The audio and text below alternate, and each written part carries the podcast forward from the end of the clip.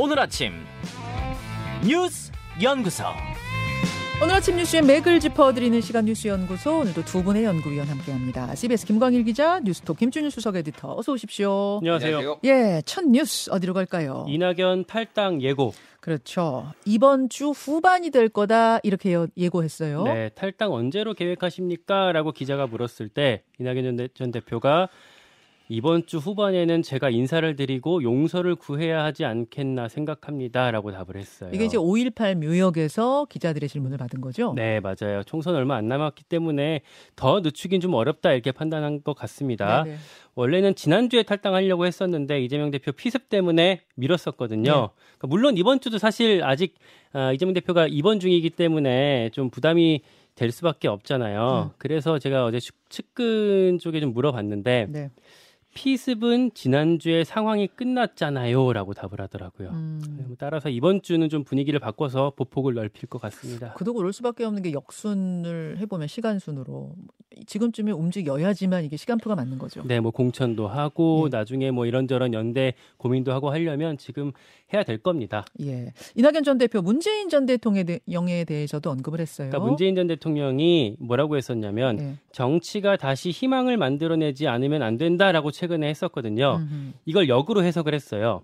이 말의 뜻은 지금의 정치가 희망을 만들어내지 못하고 있다는 거 아니냐. 그러니까 그 희망을 제가 만들어 드리겠습니다. 라고 얘기를 했어요. 네. 그러면서 어떤 신당의 정당성 같은 걸 확보하려는 차원의 얘기를 했습니다. 네. 다만 문재인 전 대통령이 이때 했던 말은 김대중 전 대통령 유언처럼 우리는 단합하고 통합해야 한다. 뭐 야권 대통합 이런 얘기들을 했던 거였거든요. 음. 언뜻 들으면 사실은 창당하지 말라는 얘기로도 들을 수 있는 얘기인데 때문에 당 주류 쪽에서는 이낙연 전 대표가 문재인 전 대통령 뜻을 왜곡했다 이렇게 반박을 하고 있습니다. 어떻게 보면은 양쪽이 듣고 싶은 대로 각자 네. 해석을 한 셈이 됐는데 그렇죠. 어, 이낙연 전 대표, 이준석 전 대표와의 연대에 대해서도 기자들의 질문을 많이 받았어요. 기자 질문을 두 가지를 했거든요. 예, 예. 낙석 연대라는 거에 가능성이 있냐가 하나고 하나는 이준석 신당에서는 연대 방식에 대한 얘기도 나온다라고 했어요. 음. 그러니까 이게 뭔 얘기냐면 이준석 전 대표가 지난주에 우리 CBS 지지율 대책 회의에서 하나의 모델을 제시했거든요. 뭐냐면 비례대표 공천은 따로 각자 하고 지역구만 이낙연 전 대표 쪽이랑 합당하는 방식도 가능하다라고 얘기를 했었어요. 음. 여기에 대한 이낙연 전 대표의 답이 나온 건데 첫째 그, 그 조어, 그러니까 낙석연대라는 조어에 대해서는 의도가 있는 것 같아서 받아들이기 싫다. 아, 낙석연대라는 그 네이밍, 이름 붙이는 거 싫다? 그 쓰지 말라, 이런 얘기죠. 어감이 안 좋긴 하네요. 그렇죠. 낙석, 예. 그리고 연대 방식에 대해서는 그런 논의를 할 단계가 아니다라고 선을 그었어요. 네. 근데 다만 요거, 그러니까 이 비례 따로 하는 요 연대 방식에 대해서는 제가 측근 그룹 쪽에도 물어봤는데 상당히 불쾌해 하더라고요. 어. 저한테 뭐라고 했냐면 이준석 전 대표 다시 국민의힘으로 돌아가려는 거냐. 그렇게 정치적인 계산만 할 거면 연대를 하기가 쉽지가 않다라고 약간 이제 기싸움 비슷한 거를 아, 하면서 어떤 견제구를 던졌습니다. 음, 김준일 에디터. 네. 예, 5.18 묘역에서 기자들 질문 많이 받고 여러 가지 이야기들이 나왔네요. 주목해 보신 부분은요. 일단 이, 이낙연 전 대표가 그 이제 선언문까지 다 써놨다고 합니다 지금. 음. 근데 이 그 이제 이재명 대표 피습 사건이 벌어지면서 여기 네. 미뤄졌는데 제가 전해 들은 바로는 상당히 많이 어, 과거에 본인의 행동에 대해서 성찰과 반성도 좀 많이 들어가 있다라고 그래요. 아, 아. 예를 들면은 그 서울시장 그 부 산시장 보궐선거 예, 예. 후보 낸거 아. 뭐 이런 거 본인이 당 대표 때그 그렇죠. 당원 투표를 86.6%를 받았지만은 어쨌든 그거가 이제 원칙을 어긴 거잖아요. 그러니까 음. 지금 이재명 대표가 원칙을 지키지 않는다라고 얘기를 했지만 본인도 그런 부분이 있었다라는 거잖아요. 음. 그거에 대해서도 굉장히 많이 성찰을 하고 그러면서 미래에 대해서도 얘기를 하고 뭐 이런 것들을 준비를 다 해놓은 상황인데 이재명 대표 피습 사건 음. 요걸로 이제 미뤄졌다라는 거예요. 그래서 예. 더 이상 이제 미뤄질 이유가 없는 거고 그. 저 CBS에서 김광일 기자가 지금 진행하는 거거든요. 지지율 대책회의 유튜브. 예, 예, 유튜브. 여기에서 이제 이준석 대표 음. 이제 어, 인터뷰하고 이낙연 측 반응이 나온 건데 어쨌든 많이들 좀 보시길 바라고요. 굉장히 재밌습니다. 근데 갑툭튀 홍보인가요? 예, 예. 감사합니다. 아니, 뭐 저는 제3자니까. 근데 이제 이 신경전들이 이게 음. 쉽지가 않다라는 거를 단초로 보여준 거 무슨 얘기냐면은 이준석 대표가 그 얘기를 했잖아요. 그러니까 이거를 비례 가지고 지금 얘기하기 시작하면 이거 다 소위 말해서 파토 난다. 그러니까 이거 뒤에 밀어두고 해야 되는데 각자의 생각은 어쨌든 그 부분이 굉장히 관심이 많이 가 있는 거죠. 그러니까 그거를 가지고 이미 신경전이 벌써 음. 벌어질 정도로 이게 물리적 결합이 이념적인 뭐 이런 것도 쉽지 않지만은 실무적인 것도 상당히 산 넘어 산이 될 가능성이 상당히 높다. 그게 왜 예. 쉽겠습니까? 예. 어떻게 쉽겠습니까? 아, 예. 빅텐트 빅텐트 치고 합당하고 이런 작업들이 왜 그렇게들 다 어려우냐? 바로 이런 부분들이죠. 그렇죠. 큰 예. 목표는 같아도 세부적으로 맞추다 보면은 분명히 엇갈리는 것들이 있을 텐데 과연 음. 그 작업을 어떻게 해나갈 것이냐가 중요한 과제가 될 거예요. 빅텐트 만드는 그렇죠. 그리고 본인의 가치는 상당히 과대평가하고요. 그리고 본인 상대방의 그 어떤 가치는 상당히 음. 낮춰보는 경향이 있어요. 그러니까 그러다 보니까 이제 이게 쉽지 않을 것 같고 어쨌든 내일 양양자 대표 이제 출판 기념회가 있기 때문에 여기에 다 모인다라고 본다라면은 예. 여기가에서 무슨 구체적인 논의가 뭐 벌어지지는 않겠지만은 상당히 얘기가 나올 것 같습니다. 내일 양양자 의원 출판 기념회 그럼 누구 누구 오는 거예요? 이낙연, 이준석, 양양자, 음. 금태섭 다 모인다 그 네. 말씀이시군요. 그러니까 말해서 빅포가 아. 다 온다라는 거고 눈에 띄는 거는 원칙과 상식이에요 지금. 예. 원칙과 상식은 기본적으로 이낙연 대표 측으로 안 간다라는 겁니다. 독자적 신당 만든다라는 거거든요. 지금까지 지금. 입장은 그런 거죠. 예. 근데 제가 전에 듣기로도 조금 그랬어요. 이게 무슨 일이 있었냐면 내부에서 예.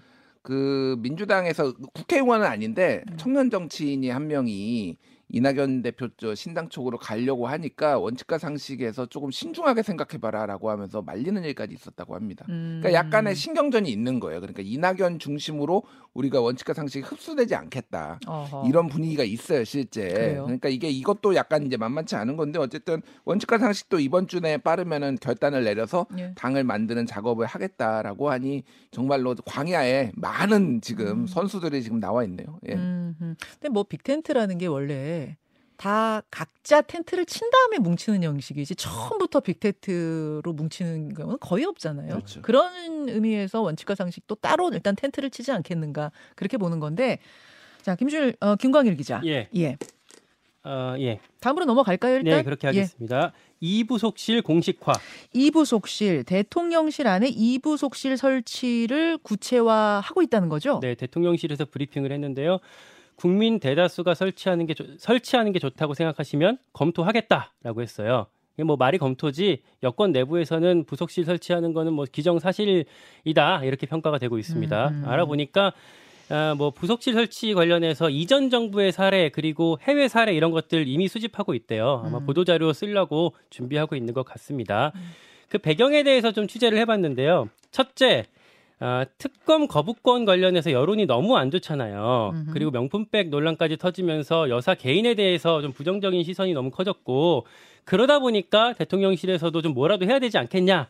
라는 차원에서 부속실 설치 얘기가 나온 거라고 합니다. 민심 달래기 같은 거군요. 네, 참모들이 윤석열 대통령을 설득했대요. 네. 그리고 둘째, 아, 이탈표 얘기 있잖아요. 그러니까 특검 제2여구권 되면은 그 2차 2차 표결할 때 이탈표가 생길 텐 생길 수 있는데 아 그걸 막기 위한 포석이라는 해석도 있습니다. 음흠. 다만 취재를 좀 해보니까 대통령실 최고위급에서는 요거에 대해서는 별로 걱정을 안 한다고 하더라고요. 요거가 뭐예요? 이탈표요? 네, 이탈표에 대해서. 예. 왜냐하면 아, 요거 여권 모 관계자가 했던 얘기인데 어차피 공천 잘린 사람들은 오히려 어떤 다른 임명직이라도 받으려면 더더욱 줄 서려고 할 거다. 어. 어, 라는 게 대통령실의 인식이다라고 하더라고요. 물론 음. 당에서는 걱정을 계속하고 있습니다. 근데 음. 대통령실은 그렇지 않다라는 취지의 얘기고요. 셋째는 한동훈 발맞추기. 그러니까 한동훈 비대위원장이 뭔가 좀 쇄신의 물꼬를 트고 좀 달라진 모습을 보이려고 하잖아요. 음. 그러니까 대통령실도 이 정도는 해야 되지 않겠냐.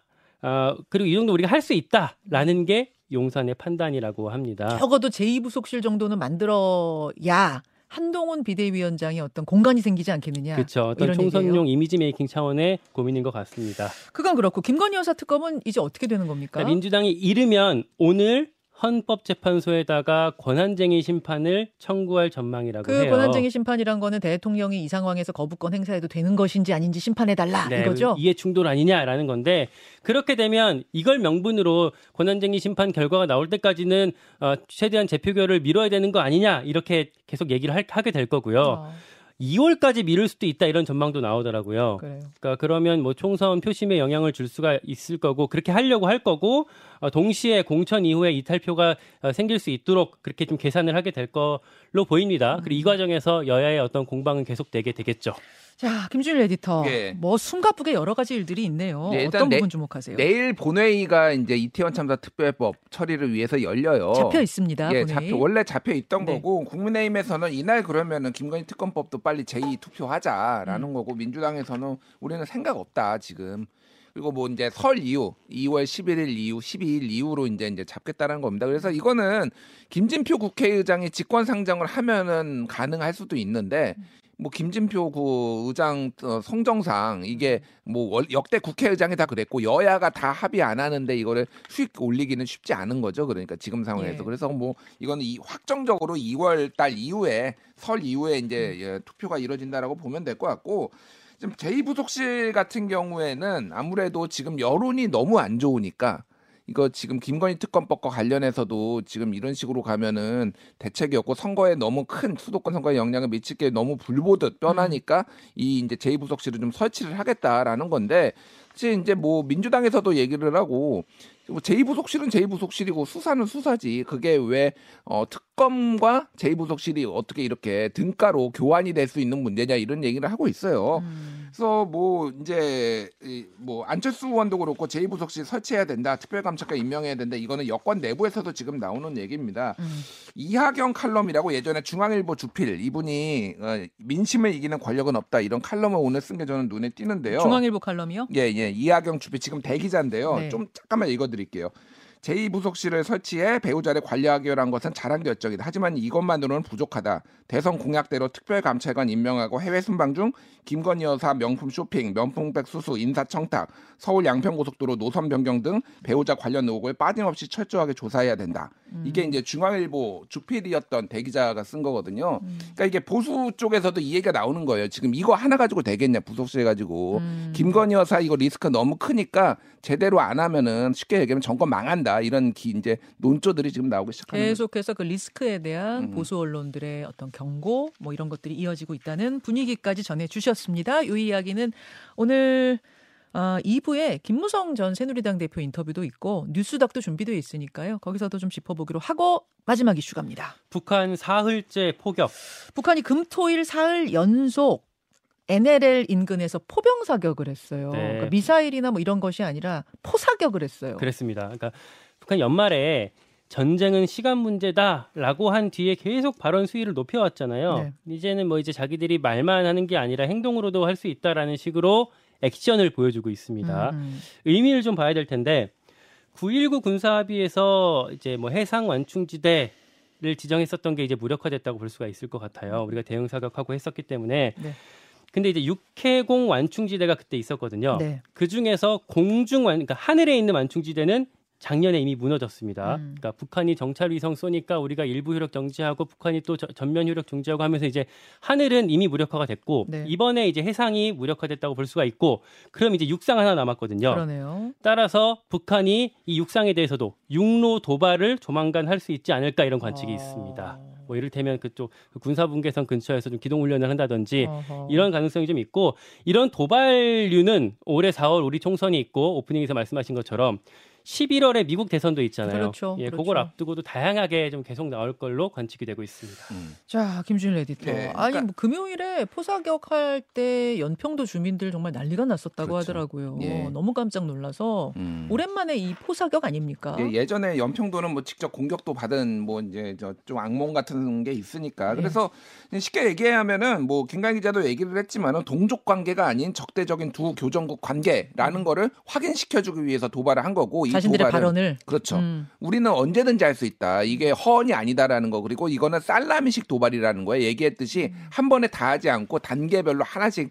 다 도발을 하겠다라는 음. 거고 이거에 대해서 국민일보가 전 통일부 장관 4 명을 인터뷰했는데 네. 눈에 띄어 띄더라고요. 그러니까 쉽게 얘기하면은 북한이 남 대남 그러니까 남한에 대한 자신감이 결여됐기 때문에 오히려 이런 도발을 하는 거다라는 음. 겁니다. 그래서 오히려 이 도발에 대해서 이제 강경하게 대응을 하는 거는 맞지만은 그러면 그 이후에 무엇 할 것인가 어떤 음. 예전에 노태우 정부가 남북 기본합의서 같은 거 체결을 했듯이 보수 정권이라도 어떤 그러면 보관을 가지고 있는 것인가를 보수 정권 진보 정권 어, 통일부 장관 할 것 없이 다좀 조언을 많이 해준 요 기사가 좀 눈에 띄었습니다. 그래요. 여기까지 살펴보겠습니다. 두 분 수고하셨습니다. 고맙습니다. 감사합니다.